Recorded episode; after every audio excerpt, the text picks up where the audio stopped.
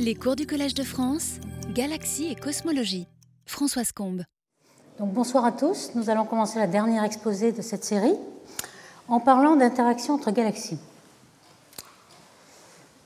Donc, interaction de galaxies, vous voyez euh, deux galaxies sur le fait, en flagrant délit d'interaction, si je puis dire. Et en fait, on s'aperçoit en regardant dans l'univers proche que le nombre d'interactions est beaucoup plus grand que prévu si jamais euh, le nombre de galaxies était de façon homogène, distribué de façon homogène dans l'univers. En fait, les galaxies ne sont pas distribuées justement de façon homogène, elles sont dans les filaments, elles se forment déjà dans des ensembles plus grands qui seront des structures comme les groupes, les amas galaxies.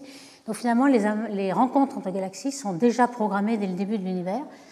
Alors cet exemple-là est très intéressant parce qu'on voit, évidemment, elles sont pas une superposition sur le, sur le plan du ciel parce qu'elles ont le même redshift, le même décalage vers le rouge, mais aussi on voit qu'il euh, y a une galaxie qui a un bras spiral qui passe devant, on voit la poussière ici, et cet exemple de galaxie a été pris souvent pour, pour référence, pour montrer qu'une galaxie n'en cache pas une autre, c'est pas comme les trains.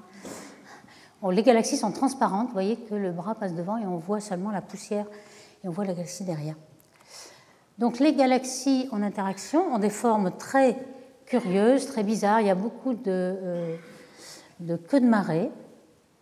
Enfin, on sait aujourd'hui que ce sont des queues de marée. Euh, ce sont des extensions très fines, comme, ici, et euh, il y a des disques qui sont très perturbés, mais il y a aussi ces, étoiles. Alors ici, on a une vue optique, donc ce sont des étoiles. Vous avez des étoiles bleues ici, de formation d'étoiles. Et puis, évidemment, le gaz d'hydrogène atomique qui est observé à 21 cm est encore plus perturbé. On en voit un exemple ici. Hein, je montre des exemples de cas extrêmes d'interaction. Euh, on voit la galaxie HARP 295. Alors HARP, c'était un astronome Alton HARP euh, américain qui avait fait le premier un catalogue de 338 galaxies en interaction, donc particulières, qui est paru la même décennie que euh, l'atlas de Hubble, l'atlas des galaxies normales. Donc on s'intéressait aussi bien aux galaxies normales que particulières. Alors celle-ci, par exemple, a un pont de matière entre les deux galaxies et puis des queues de marée qui sont de l'autre côté. Et en hydrogène neutre, vous avez les contours blancs, qui sont le gaz euh, en radioastronomie. Et on voit qu'il y a une troisième galaxie là qui interagit avec les deux autres, qu'on n'aurait peut-être pas vu euh, de façon optique. Donc euh, la nature de cette interaction, donc, avant les années 70, on était un petit peu surpris de voir des extensions si fines. Et on pensait que peut-être c'était une interaction magnétique parce qu'on a quelque chose de fin comme un tube de force qui aurait canalisé par le champ magnétique la matière de gaz, qui ensuite aurait formé des étoiles. Donc c'était euh, de ce genre de force. Pourquoi? Parce que euh, quand on parle de marées, aujourd'hui on sait que ce sont des marées, mais on avait l'habitude des marées dans le système solaire. Vous avez des corps comme la Terre avec euh, les marées qui sont très très cohérents. Alors que les galaxies, ce sont des ensembles très très lâches de gaz et d'étoiles, donc on peut les déformer très facilement, beaucoup plus facilement, et former des, extensions très fines. Donc finalement, c'est Toumré Toumré en 1972 qui, par des simulations à trois corps, a pu montrer que vraiment, euh, une fois pour toutes, c'était uniquement la gravité, donc les forces de marée. Alors il y avait bien Fleiderer et Sidenpoff juste un petit peu avant, mais euh, leurs simulations n'étaient pas aussi convaincantes que Toumré Toumré, donc c'est les frères Toumré, Allard et Jury Toumré alors qui ont montré qu'on euh, pouvait avoir deux euh, bras de marée à chaque interaction. Alors, euh, je note ici que la symétrie, elle est en deux bras, deux bras spiraux. Pourquoi? Alors, on l'a déjà vu un petit peu ce principe. Hein, lorsqu'on a une galaxie qui est attirée par un compagnon, on voit que le, le, côté ici proche est beaucoup plus attiré que le côté lointain. Et si on se met dans le référentiel qui tourne, c'est-à-dire où le, centre est au repos, on voit bien qu'il y a un excès ici, un défaut là, hein, on a soustrait euh, l'accélération du centre. on voit bien que les interactions de marée sont extensives de ce côté et puis compressives de l'autre. En fait, on étend de deux côtés, donc c'est bien m égale 2 cosinus de θ si on voulait avoir la dépendance azimutale. C'est pour ça qu'on a deux bras spiraux à chaque fois et qu'on a aussi sur Terre deux marées en 24 heures, etc. Donc c'est ce, cette symétrie qui nous fait dire qu'on va avoir deux bras spiraux générés par l'interaction de marée. Et que peut-être on aura des barres aussi. En fait, on a cette euh, dépendance en cosinus de θ est la même que celle des barres. Alors la différence est radiale. On a la même euh, composition, distribution azimutale, mais en radial, Pour une potentiel de marée, au centre, on a zéro. Hein, on a vu qu'on annulait complètement la marée au centre. Et c'est quelque chose qui va euh, croître en 1 sur R2. Donc le potentiel de marée, ici mu, c'est le rapport de masse entre les deux compagnons, donc petite interaction, grande interaction, etc. Et puis quand on regarde la même chose, le potentiel que l'on a pour une barre, c'est un peu la même forme ici, sauf que évidemment ça remonte de l'autre côté, alors que la marée euh, s'étend encore plus loin, euh, plus on est à l'extérieur du disque. Ici, évidemment, une barre va se terminer. Donc on a à peu près la même dépendance azimutale et puis radiale jusqu'à la fin. Donc on conçoit bien pourquoi une interaction entre galaxies va former certainement une barre. Alors si on revient au premier papier historique de 1972 de Toumré et Toumré, il s'était attaqué à un certain nombre de galaxies bien connues, euh, comme par exemple 1651, où on a un bras comme ça qui, qui va joindre le compagnon, donc deux galaxies et une structure spirale très très belle qui, on pense, est due à l'interaction de marée. Vous allez me dire, bon, au centre, il n'y a pas de marée. Oui, mais on avait déjà, dans un précédent exposé, montré que la marée était un, déclenchée euh, une onde de densité, qui l'onde de densité se propageait vers le centre, et toute cette spirale est due en fait aux marées, mais euh, il faut prendre en compte la self-gravité, l'autogravité, pour avoir ces ondes de densité. Donc on pense que cette euh, très belle structure spirale est due au compagnon. Alors dans les simulations très simples qu'avait fait moins en 72, il avait pris un problème à trois corps restreints. C'est-à-dire qu'on euh, a deux corps qui sont ces deux boules noires ici. Donc on suppose que euh, toute la galaxie, la masse de toute la galaxie est réunie en un seul point. Donc on a une trajectoire qui est une ellipse, une hyperbole, etc. Un problème à deux corps. Et puis le troisième corps, c'est un tout petit euh, point ici, sans masse, et on regarde l'interaction de ce petit corps avec les deux autres galaxies. Et on voit qu'on a des interactions de marée, hein, les deux bras. Alors ici, un bras et puis un autre, mais qui est accrété par le compagnon. Donc c'est le pont entre les galaxies, euh, en général, euh, se, détruit par euh, accrétion. Par contre, le contre-bras ici reste pendant longtemps.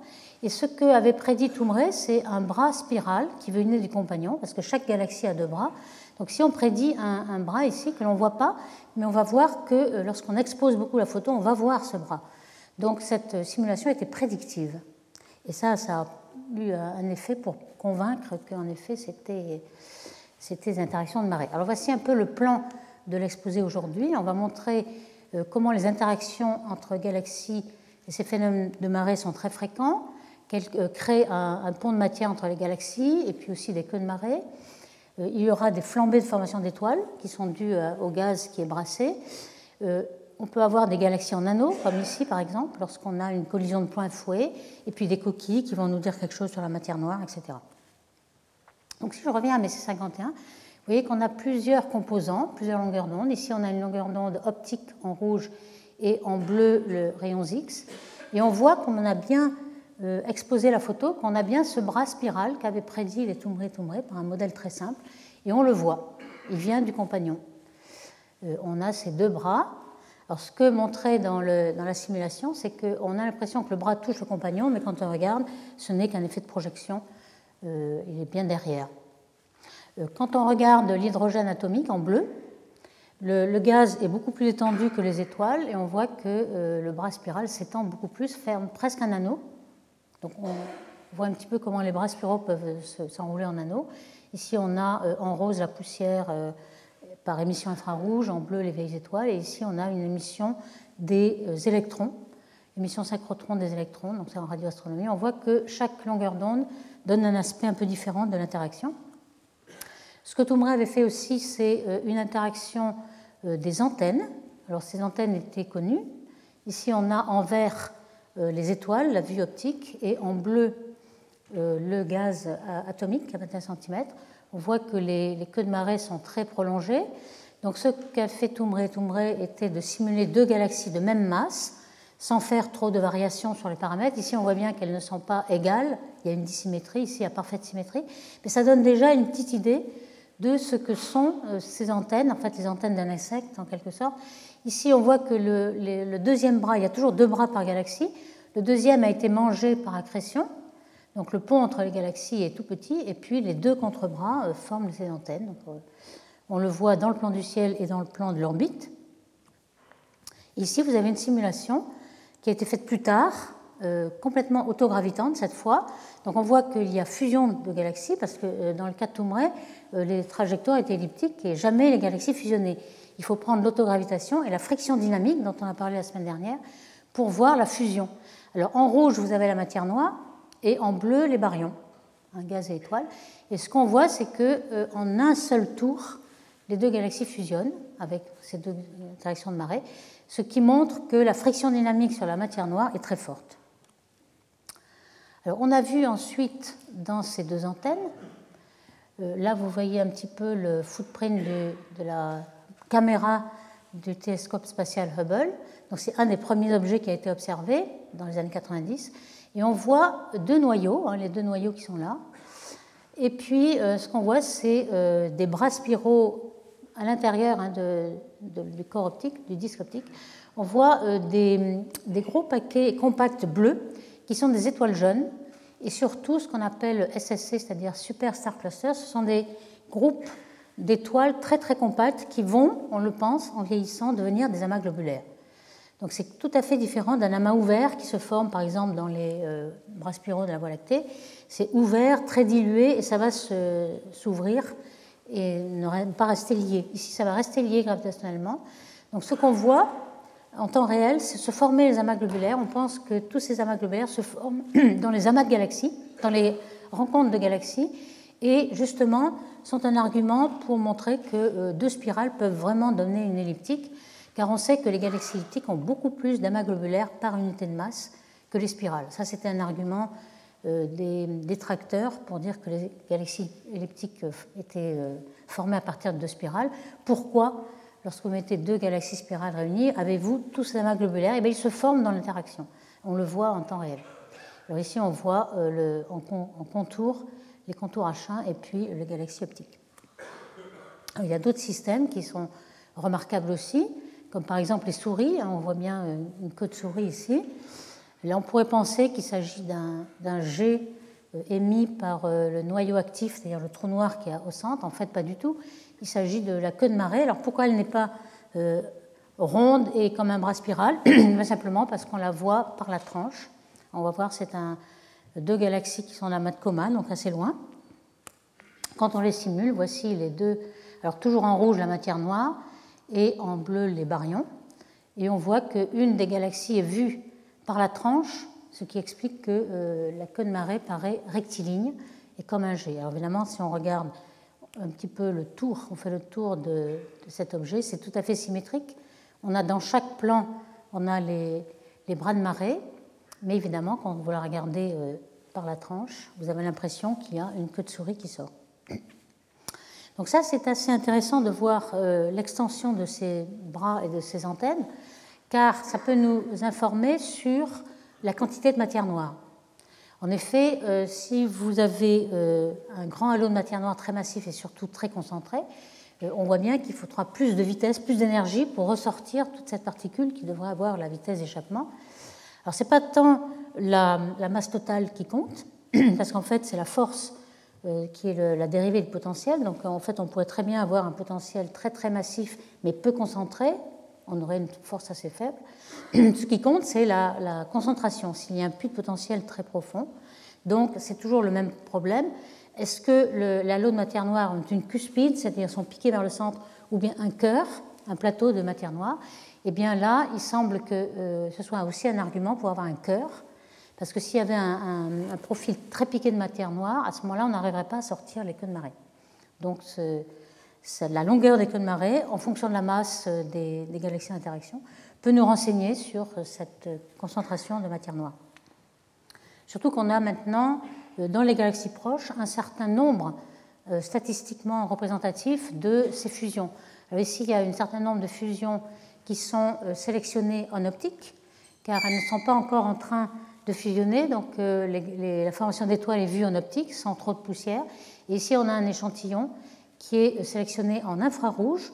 Lorsque euh, les galaxies sont vraiment euh, très proches et il y a une flambée de formation d'étoiles, à ce moment la poussière éteint l'aspect optique de la formation d'étoiles et on voit des ultralumineuses infrarouges. Donc c'est comme ça que ça a été sélectionné ici.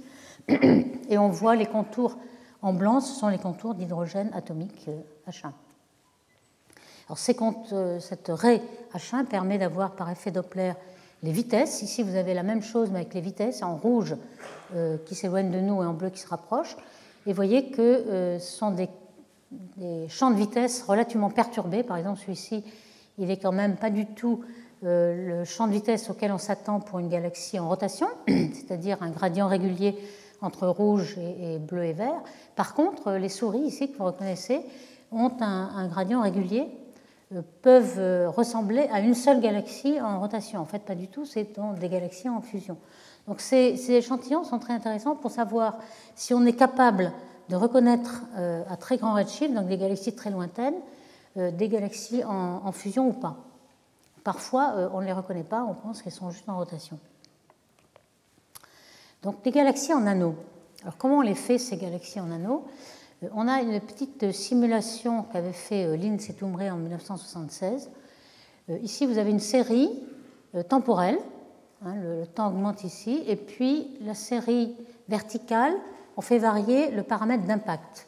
Vous voyez que la galaxie principale a un compagnon qui passe à un certain paramètre d'impact qui est à l'extérieur du disque de la première. Et puis peu à peu, le paramètre d'impact euh, est plus resserré et à la fin, le compagnon passe à l'intérieur même du disque. Donc c'est pratiquement une collision de plein fouet euh, jusqu'à avoir un paramètre d'impact zéro. Et on voit que les bras spiraux que vous formez, exactement comme euh, les premiers calculs de Toumré en 1972, on forme des bras spiraux qui peu à peu s'enroulent et comme on passe à l'intérieur, ils s'enroulent et forment un anneau. Donc c'est comme ça que se forment les anneaux. Ce sont en quelque sorte des ondes de densité qui vont se propager du centre au bord, comme les spirales sont des ondes de densité. Évidemment, le, paramètre d'impact zéro a une probabilité nulle, puisque c'est proportionnel à la section efficace, qui serait en pi b2 euh, au carré, donc b égale 0, donc on a une probabilité d'arriver pile euh, au centre est complètement nul, donc on a toujours un petit paramètre d'impact. C'est pourquoi euh, dans ces galaxies en anneaux, le centre de la galaxie centrale est toujours un peu décalé. Hein, on voit qu'il n'est pas au centre. Et c'est ça l'indice qui nous fait dire que ce ne sont pas des galaxies spirales avec des anneaux, mais ce sont des galaxies qui sont le résultat d'une collision de plein fouet. Alors, Lindsay Tomré avait simulé cet exemple-là, qui est ici c'est la simulation, ici c'est la photo. Donc on voit une galaxie en anneau, et puis la deuxième qui est ici, euh, elle est plus faible. Donc quand on expose un peu plus la photo, on voit que c'est ici complètement grillé. Et ici, on voit l'anneau, donc c'est symétrique d'un côté et de l'autre. On voit le deuxième anneau euh, dans la galaxie qui rentrait de point fouet. Alors ce genre de galaxie, c'est euh, un prototype. c'est ce qu'on appelle la roue de charrette. On a une roue, en effet, un centre qui n'est toujours pas centré, hein, toujours le paramètre d'impact n'est pas, pas nul, et puis un deuxième anneau qui, qui commence au centre. Pardon. Et donc c'est une trajectoire ici hyperbolique. Ici vous avez le petit schéma de cette trajectoire euh, qui rentre avec un paramètre d'impact assez petit, qui est plus petit que le rayon du disque. Et euh, ce que vous voyez, c'est euh, les, les, rayons de la roue. Hein. on appelle ça la roue de Charette. Donc vous avez des rayons. Et ces rayons, ils sont dus au fait que le disque est en train de reformer des bras spiraux, comme on le voit dans cette simulation. Alors que se passe-t-il lorsqu'on a euh, cette, euh, cette, trajectoire hyperbolique?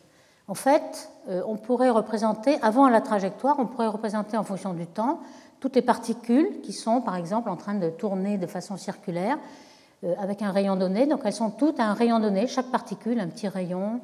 On aurait des lignes complètement rectilignes et horizontales.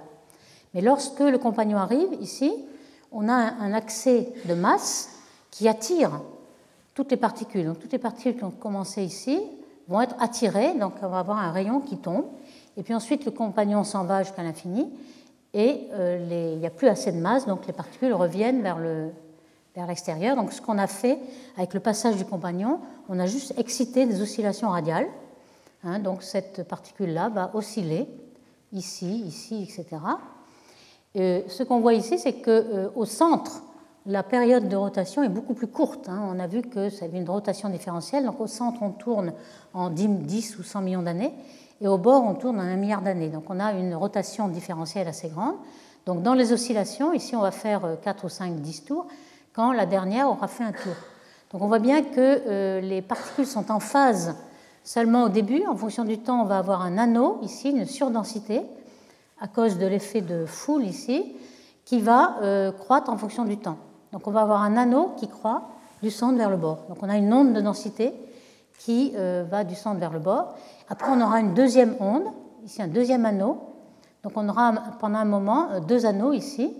Et puis après, a, les, particules ne seront plus en phase. On ne verra plus rien, tout sera brouillé. Donc on, voit au moins un ou deux anneaux. Et c'est ce qu'on voit dans, dans la carte par exemple. Alors ici, vous avez un petit film qui vous montre ça.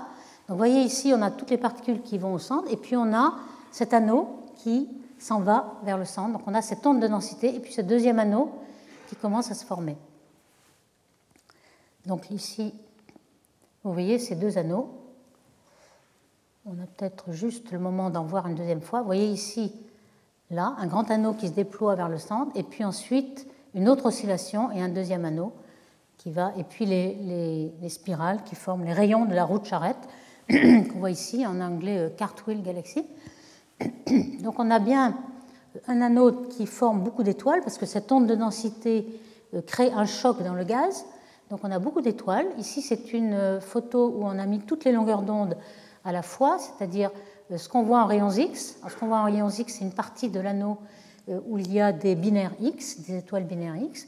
En ultraviolet, on ne voit que l'anneau, on ne voit pas le centre, parce qu'en fait, en ultraviolet, c'est les étoiles jeunes. Au centre, il y a surtout des étoiles vieilles. On ne voit que ça. Et puis en optique, on voit les deux. Et en infrarouge, on voit la poussière chauffée par les nouvelles étoiles. On voit un petit peu tout. Quand on met toutes ces longueurs d'onde euh, ensemble, on voit euh, la cartouille dans toute, sa, dans toute sa, gloire. Ici, on voit les deux compagnons. un des deux est passé, on ne sait pas exactement lequel, mais euh, au moins un a fait ce. Alors ici, vous avez une galaxie, une interaction de plein fouet avec une masse qui est à peu près un tiers de la masse essentielle. Donc c'est une, fusion majeure en quelque sorte. Et il y a évidemment énormément plus de cas où la fusion est mineure. Alors justement, c'est le cas de notre voisine Andromède.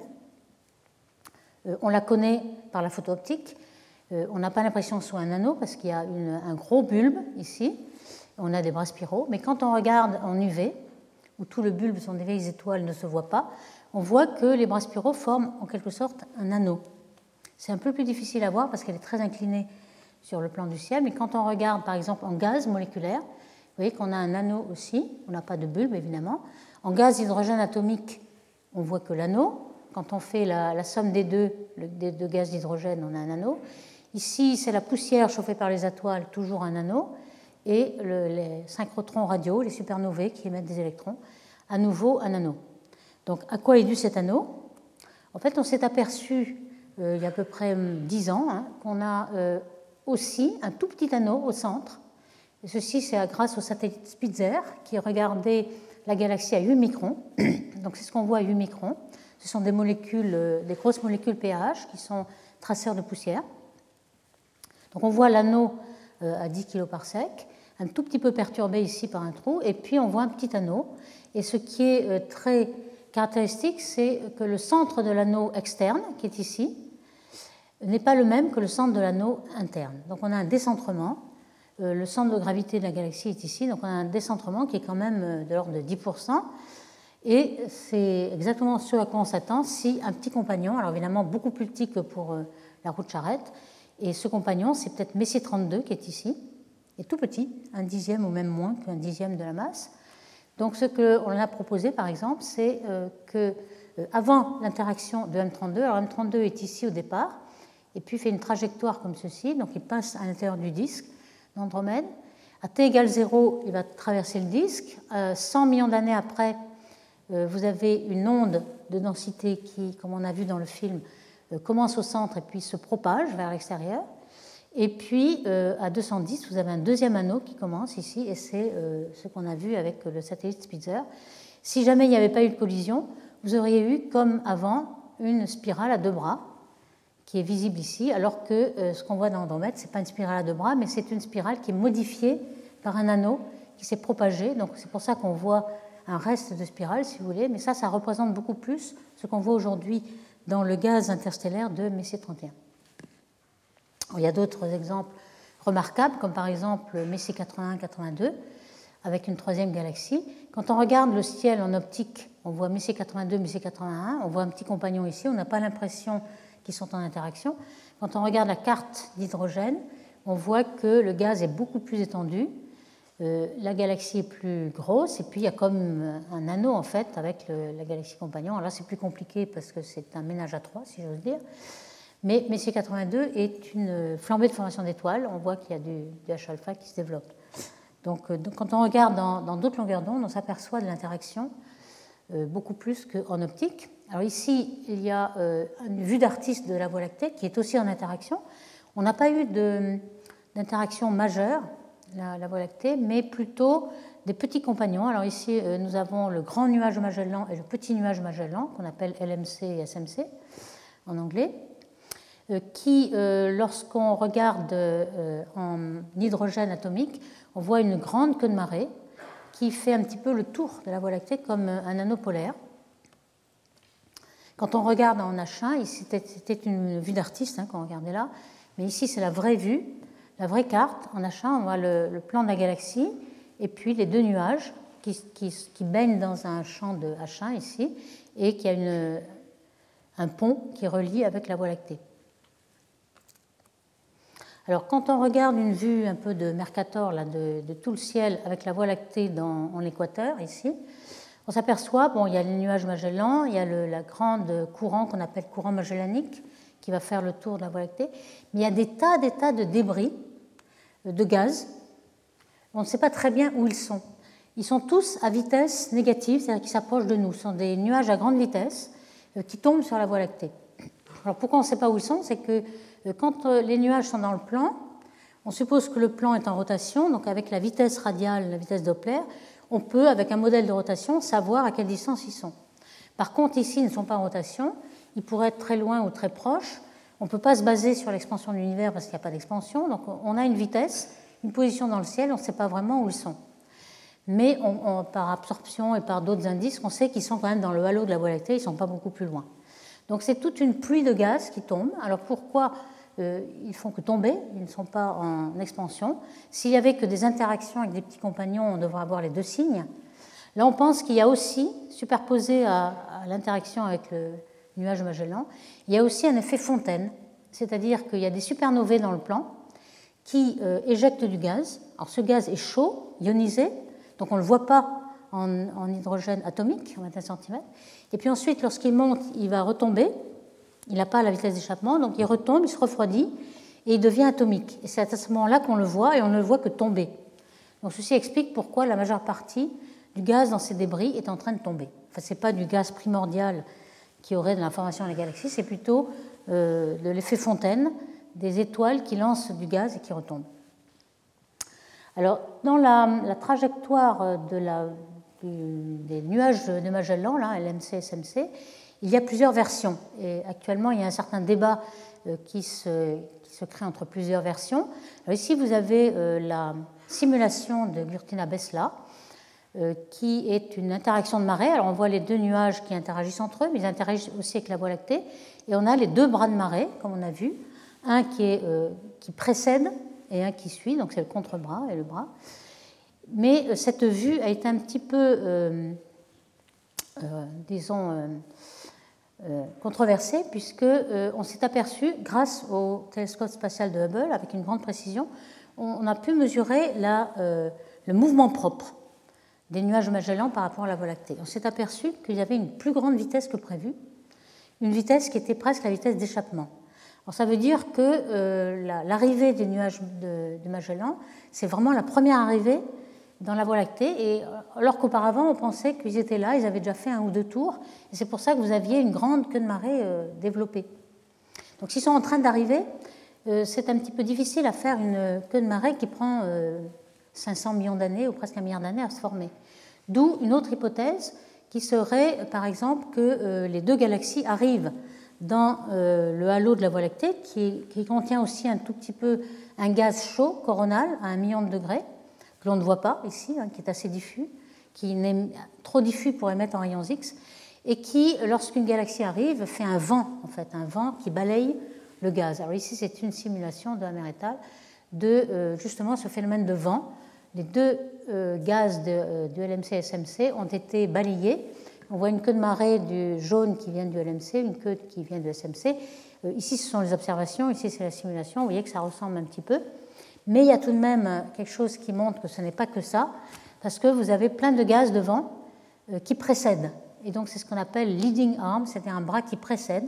Et il y a du gaz qui précède les deux. Donc, on a un petit peu ce, qu'on appelle leading arm ici euh, dans les observations. Donc en fait, on a un mélange des deux. Donc ce n'est pas la peine de se battre pour savoir lequel euh, est le prépondérant. Les deux doivent être là. On a certainement un petit peu euh, de vent intergalactique et puis aussi d'interaction de marée. Donc l'interaction avec Andromède aussi est quelque chose qu'on peut prédire parce qu'on sait qu'Andromède est en train de se rapprocher de nous avec une assez grande vitesse. On ne connaît pas encore bien euh, la vitesse, le mouvement propre dans le plan du ciel. Donc on ne sait pas exactement si la trajectoire, bah, quelle est l'excentricité de la trajectoire. On le saura peut-être avec Gaïa bientôt. Mais pour l'instant, on sait que dans à peu près 2 milliards d'années, très incertain, hein, euh, on va avoir une collision au péricentre d'Andromède et la Voie lactée. Donc certains ont fait des simulations euh, ici d'interaction d'Andromède et la Voie lactée. Ici, vous voyez un paysage avec la Voie lactée, qui est celui que vous voyez actuellement. Et lorsque Andromède va se rapprocher, voilà ce qu'on va voir. Dans 2 milliards d'années, le Soleil sera toujours là, puisque le Soleil va encore durer 4 ou 5 milliards d'années, donc il ne va pas devenir géant rouge avant longtemps. Ici, on pourra voir tout ça, cet amas d'étoiles, l'interaction entre les deux galaxies. Et que va devenir le Soleil? Ben, Le Soleil va poursuivre son chemin sans trop d'anicroche, parce que comme vous le savez, euh, lorsque deux galaxies sont en interaction, les étoiles sont tellement petites par rapport à la distance entre étoiles qu'elles euh, ne se voient pas. Les galaxies se traversent sans se voir.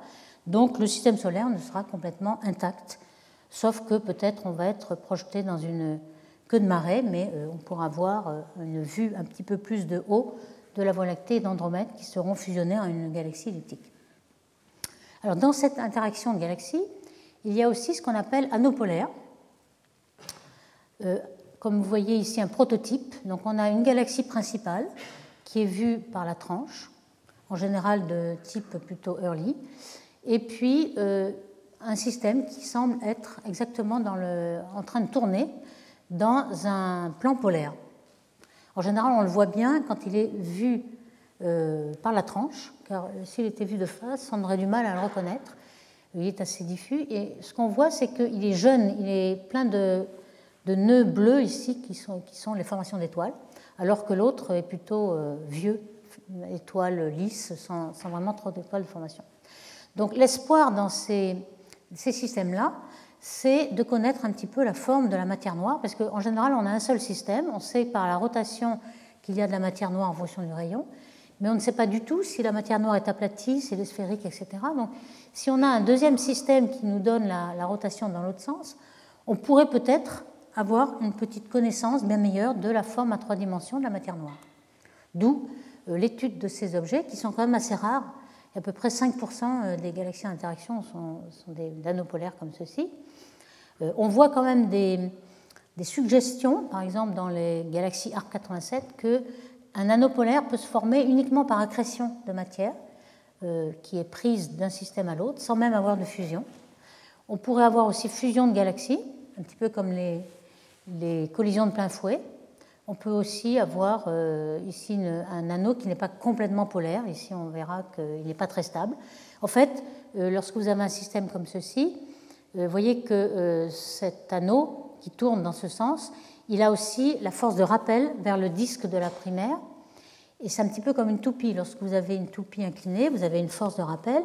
Mais comme la toupie tourne, elle va précesser. Elle va pas tomber, elle va précesser et vous aurez une toupie qui précesse. Ici, on a la même chose.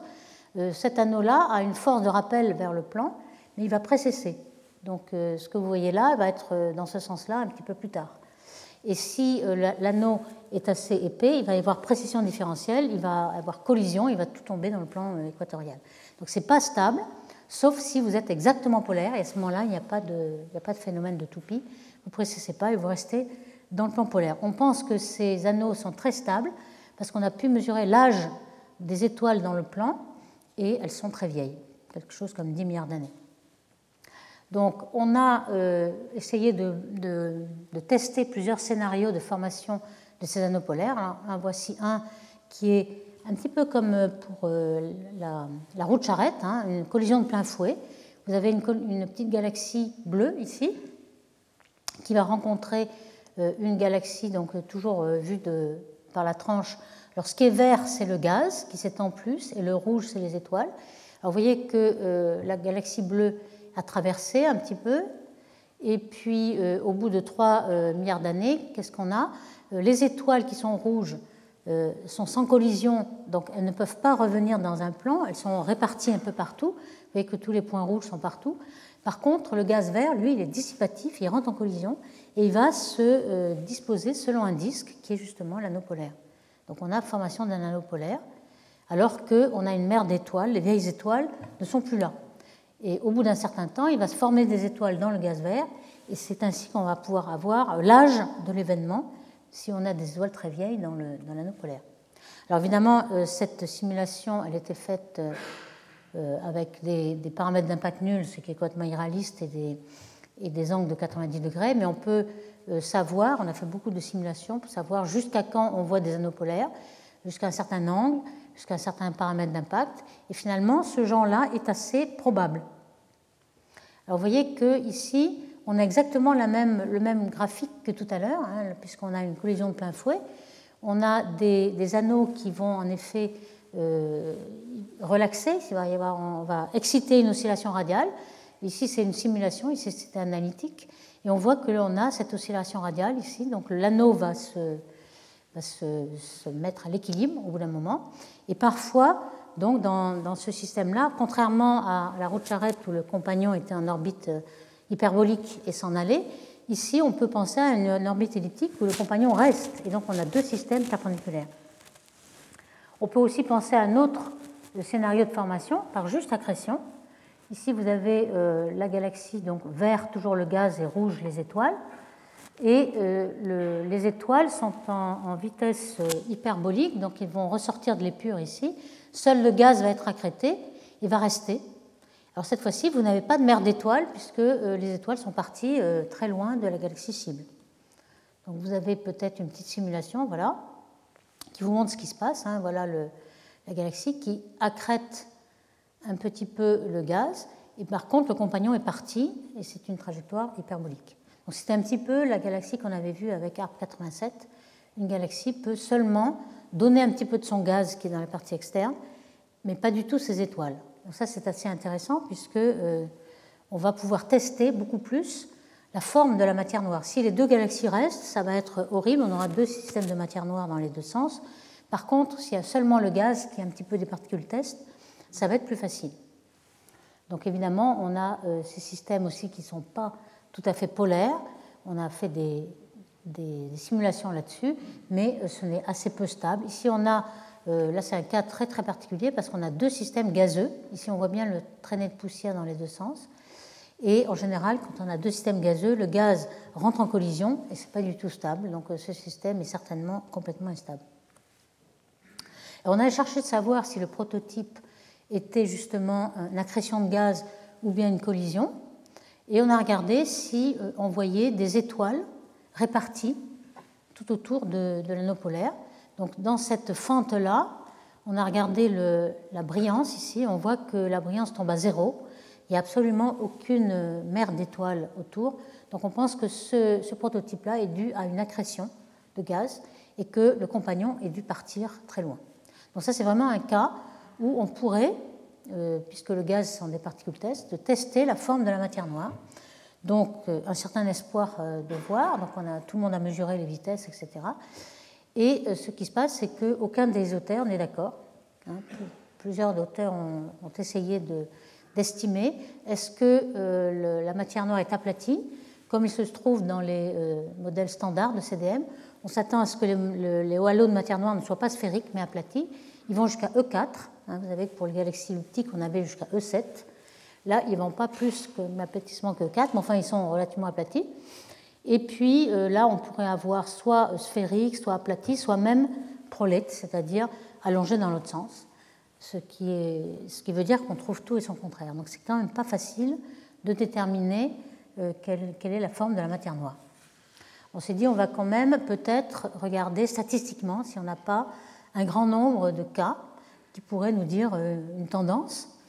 Donc statistiquement, on a un certain nombre, comme ça on a une dizaine. Voici tous les tous les systèmes qui ont été considérés.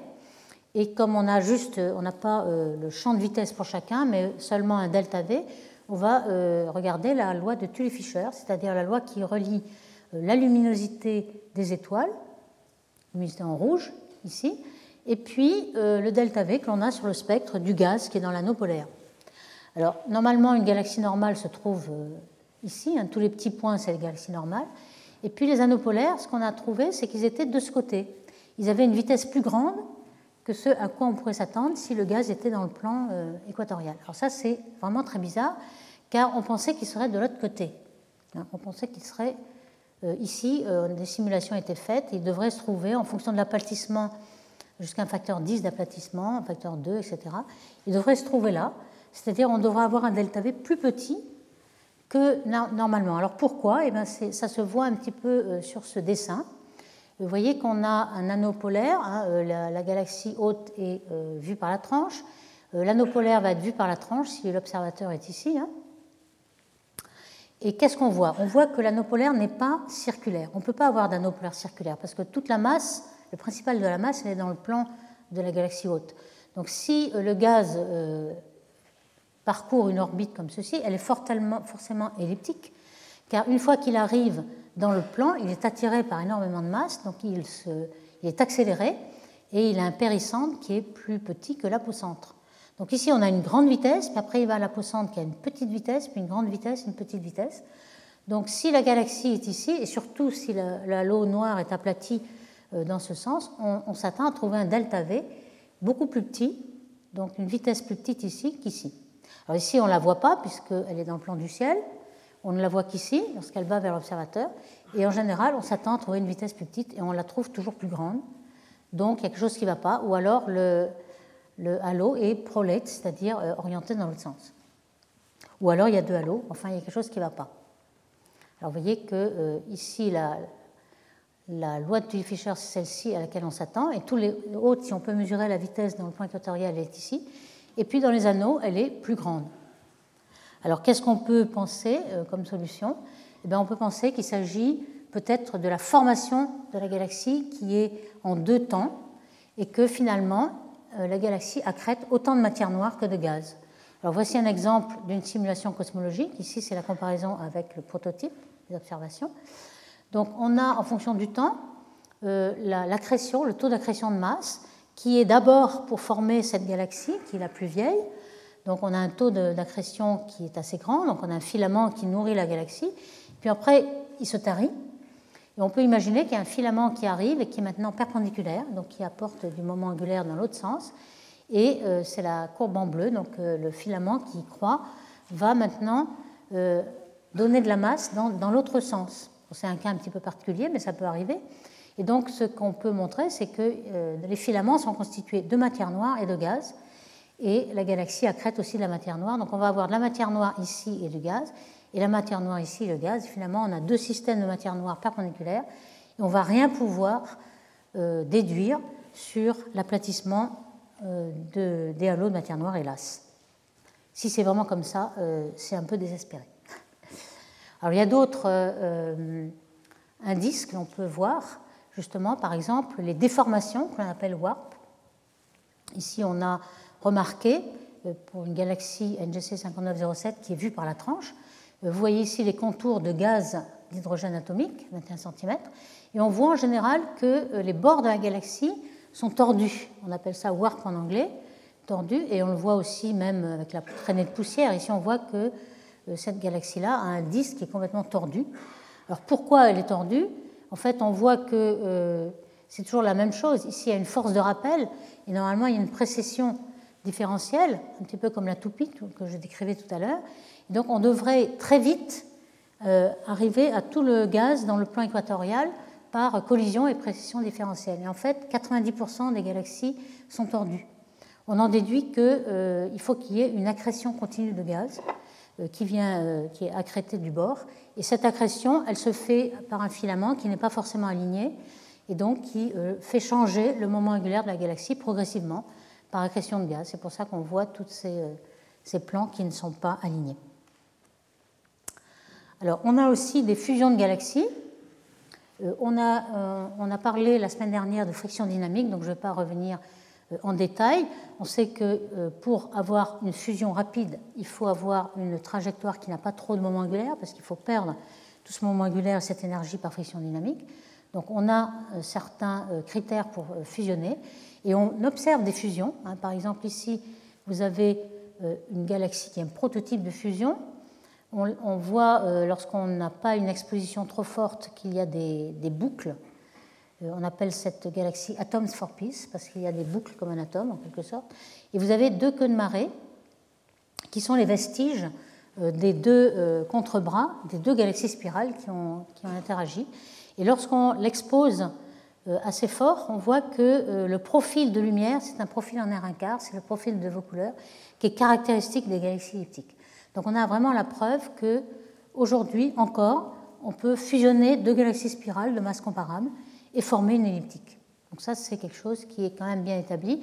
Et justement, euh, l'obstacle que les gens, euh, les détracteurs voulaient euh, opposer, c'était le nombre des amas globulaires. Mais maintenant, on sait que les amas globulaires se forment dans la fusion, donc il n'y a plus aucun obstacle. Et on peut montrer que dans cette fusion-là, dans les queues de marée, il se produit aussi la formation d'autres galaxies des galaxies naines, parce que le gaz qui est dans ces galaxies s'effondre.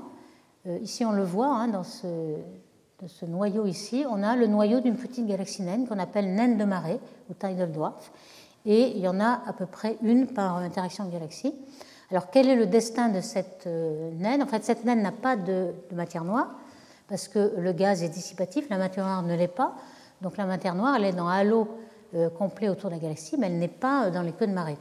Donc ici, vous avez une naine qui euh, n'a pas de matière noire, mais qui soit elle va être éjectée si elle a cette vitesse, soit elle va retomber et fusionner avec euh, ses parents. Alors on en voit pas mal. Hein. Ici, on voit deux galaxies qui sont en interaction qu'on appelle la guitare, hein, pour une raison évidente.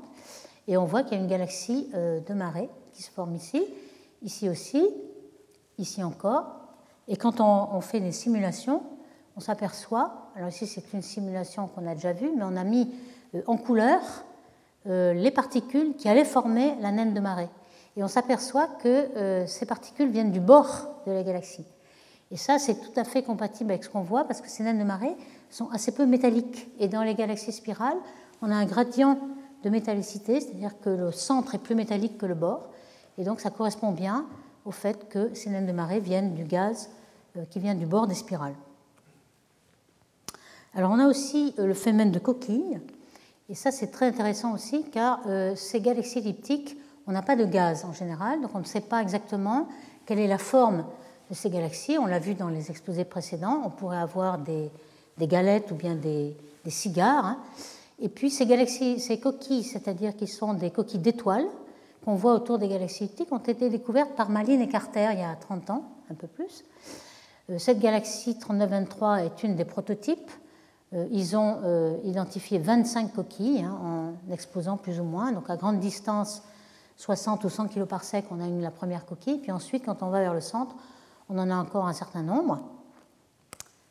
Et récemment, donc euh, Bilek et al. en 2016 ont essayé d'observer encore ces coquilles avec la mégacam au CFHT. Donc on a encore plus de coquilles que prévu. Euh, et Carter en avait vu 25. Ici, il y en a 42, il y en a presque le double. Il y en a une S1, alors ils ont mis euh, ici en anglais c'est Shell, donc Shell 1, etc. Et euh, la plus grande, elle est à, ici 500, ça fait 50 kg par sec, donc elle est à 60 ou 70 kg par sec.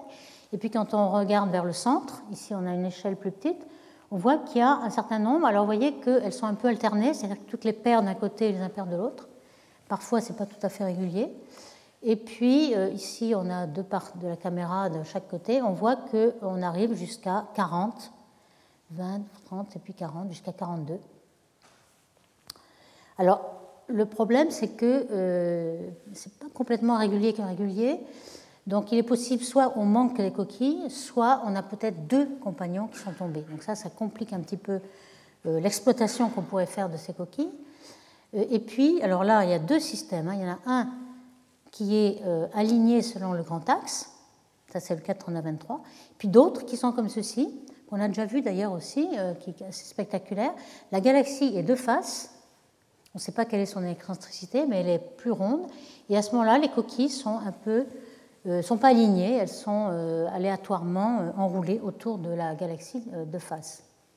Alors, comment se forment ces coquilles hein? Je vais essayer par ce petit diagramme d'expliquer en quelques mots qu'il s'agit d'un enroulement de phase. Alors, de quoi s'agit-il? Il s'agit d'un petit compagnon qui va rencontrer une grosse galaxie elliptique. Ce petit compagnon, lorsqu'il s'approche de la grosse galaxie elliptique, va être complètement détruit par effet de marée. Et on peut penser qu'on a une collection d'étoiles qui vont osciller dans le potentiel de la galaxie elliptique centrale. Alors ici, on a, en fonction du rayon, le rayon à partir du centre de la galaxie elliptique centrale. Zéro, c'est le, centre de la galaxie. Et puis, euh, on a trois périodes, 100, 200, 300 millions d'années et on a représenté par une corde verte ici toutes les étoiles du compagnon qui sont libérées par, la. Ils ont été détruits par l'interaction de marée et chacune va osciller dans le plan de l'elliptique de façon indépendante. Alors le gros point qu'il faut bien voir, c'est que euh, en fonction de la distance euh, au, centre, on a une période qui varie beaucoup. Au centre, les étoiles vont osciller très vite et au bord, elles vont mettre un milliard d'années à osciller. Donc celle-ci, euh, vous voyez qu'on va osciller entre deux apocentres en fonction de l'énergie que l'on a. Alors évidemment, on a plus d'énergie euh, au bord. Donc ici, on va osciller. Donc par exemple, on va suivre ce petit point vert. Il va osciller de chaque côté. Et puis euh, le point vert au bord, celle qui vient du bord de la galaxie compagnon, elle va osciller très lentement. Alors on voit bien que cette corde va commencer par s'enrouler, hein, puisque ce point-là va faire deux tours quand celui-là n'en aura fait qu'un. Donc on voit bien que c'est comme une corde qui s'enroule en fonction du temps, et puis encore plus à 300 millions d'années. Donc celle-là aura fait trois ou quatre tours, et celle-là euh, sera juste à peine en train de revenir. Donc on voit qu'on a un enroulement de la phase d'oscillation de ces étoiles dans le potentiel de la galaxie elliptique. Donc la période en fonction de, la distance et de l'énergie euh, qu'avaient les, étoiles au départ. Alors ce qu'on voit aussi en bas, c'est le nombre de particules en fonction du rayon, toujours le même rayon. Et quand on est à l'apocentre, la vitesse est nulle, et donc on a une accumulation de particules, et ensuite la vitesse est rapide jusqu'à l'autre apocentre. Et donc à chaque fois qu'on a accumulation à l'apocentre, on a une coquille, c'est-à-dire un nombre d'étoiles qui est assez grand et qui va euh, descendant ici. Euh, ici on en a une, ici on en a une de ce côté et deux de l'autre. Et puis ici on en a trois d'un côté, un, deux, trois, et ici deux de celui-là. Donc vous voyez que euh, on va avoir, en fonction du temps, le nombre de coquilles va augmenter. Et puis on aura toujours une d'un côté, une de l'autre, en fonction du temps. Ça va, ça, c'est alterné d'un côté et de l'autre. Donc c'est avec ce petit modèle simple, euh, à une dimension, on peut le généraliser à deux dimensions, on peut savoir comment se forment ces coquilles. Alors si on est ici, on voit bien que les, les trajectoires des particules vont être comme ceci. Hein, donc on a une formation de 3 et évidemment elles sont alignées dans le potentiel lorsqu'il y a euh, un, objet prolate avec un grand axe qui est celui-ci. Donc ça c'est le cas de 39-23 qu'on a vu. Il y avait 25 ou 40 coquilles. Et puis lorsque on a une galette, à ce moment-là, le compagnon euh, a une, petite rotation autour, donc on va osciller euh, ici de façon aléatoire autour, dans le plan équatorial autour. Donc on a ici cette distribution qui ressemble un petit peu à ce qu'on a vu avec euh, l'image Megacam. Alors, on a aussi parfois du gaz dans ces coquilles. Ici, on a Saint Orisa qui est remarquable. Elle a avalé un petit compagnon récemment avec beaucoup de gaz. En blanc, vous avez les, contours du gaz H1. Et on voit en jaune les coquilles stellaires. Et en blanc, vous voyez qu'il euh, y a des coquilles de gaz aussi, mais qui sont un peu à l'extérieur. Alors, comment on peut se expliquer cela Eh bien, c'est assez facile parce que le gaz, en général, dans une galaxie spirale qui est tombée là-dessus sur la grosse galaxie elliptique, il est, très, euh, il est à l'extérieur. Donc, il est épluché d'abord. Donc, il n'est pas freiné, il n'a pas perdu d'énergie par friction dynamique. Le gros des étoiles, elles, seront épluchées plus tard, donc elles perdront leur énergie en friction dynamique. Et donc, on va avoir ce genre-là, c'est-à-dire euh, en bleu, vous avez les étoiles, et en rouge, le gaz. Donc, le gaz a une euh, qui a plus d'énergie, donc qui est plus loin euh, que les étoiles, car les étoiles ont eu plus de friction dynamique. Donc ça, c'est possible de comprendre euh, les observations avec ce petit schéma. Alors en fait, finalement, donc, dans ces interactions, je ne l'ai pas insisté, mais on a déjà parlé de cela la, semaine dernière, toutes ces fusions de galaxies servent à enrichir ce scénario hiérarchique pour la formation. Ici, on a une petite simulation qui montre bien, en bleu c'est le gaz et en jaune les étoiles, comment au début vous avez une fusion euh, de petites galaxies bleues qui vont euh, enrichir la, galaxie? En fait, à un moment donné, vous avez même une fusion majeure ici. Et puis, euh, peu à peu, le gaz va former des étoiles et vous avez toute une série de petites fusions mineures qui est de fusion en jaune ici avec des, euh, des queues de marée. Alors j'ai juste quelques minutes pour vous dire que vous allez écouter aussi tout à l'heure Paola Di Matteo qui a fait un grand nombre de simulations euh, Galmer. Alors Galmer ça veut dire Galaxy Merger. Vous pouvez si vous êtes intéressé euh, regarder sur le site web, il y a des tas de petits films qui vous montrent les simulations de galaxies où vous avez tout en fonction du type de Hubble. Donc vous avez des elliptiques, des lenticulaires, des, spirales euh, avec plus ou moins de bulbes. Et vous avez des, trois composants dans ces galaxies qui, sont en interaction ici. En bleu le gaz, en jaune les, étoiles, en vert le, halo de matière noire. Et ce qu'il a été possible de montrer avec toute cette librairie de fusion de galaxies, c'est euh, quels étaient les paramètres géométriques qui faisaient des flambées de formation d'étoiles. Et en fait, il n'y en a pas à chaque coup. Ici, vous avez en fonction du temps euh, le taux de formation d'étoiles, on peut montrer qu'en effet, il y a parfois des, grandes fusions, des, fusions qui donnent des grandes flambées de formation d'étoiles, mais pas toujours. Et ce qui était un petit peu paradoxal, c'était les orbites rétrogrades, où les galaxies ne, résonnent pas, qui donnaient le plus de euh, flambées de formation d'étoiles. Alors pourquoi? Simplement, c'est que lorsque vous avez une trajectoire directe, il y a de grandes queues de marée et tout le gaz s'en va en dehors, et vous n'avez plus assez de gaz au centre pour former des étoiles. Donc ici, on voit euh, que le sens de flux de gaz euh, dépend en fait de la géométrie orbite directe ou rétrograde. Donc ça me mène à ma conclusion. On a montré que l'interaction de galaxies était euh, très présente aujourd'hui, beaucoup plus que si les galaxies étaient juste distribuées de façon aléatoire. On a beaucoup de phénomènes, par exemple les bras spiraux. Les galaxies des ondes de densité sont dues à l'interaction. Vous avez des galaxies en roue de charrette, vous avez des fusions de galaxies, des flambées de formation d'étoiles. Vous pouvez montrer qu'au moins 10% de galaxies se forment par ces fusions de galaxies. Vous avez la formation des amas globulaires euh, ou des super amas d'étoiles qui se forment dans les interactions galaxies. Et on peut peut-être former en partie euh, cette euh, formation cosmique d'étoiles. En fonction du redshift, on sait que le pic de formation d'étoiles dans l'univers est à peu près à la moitié de l'âge de l'univers.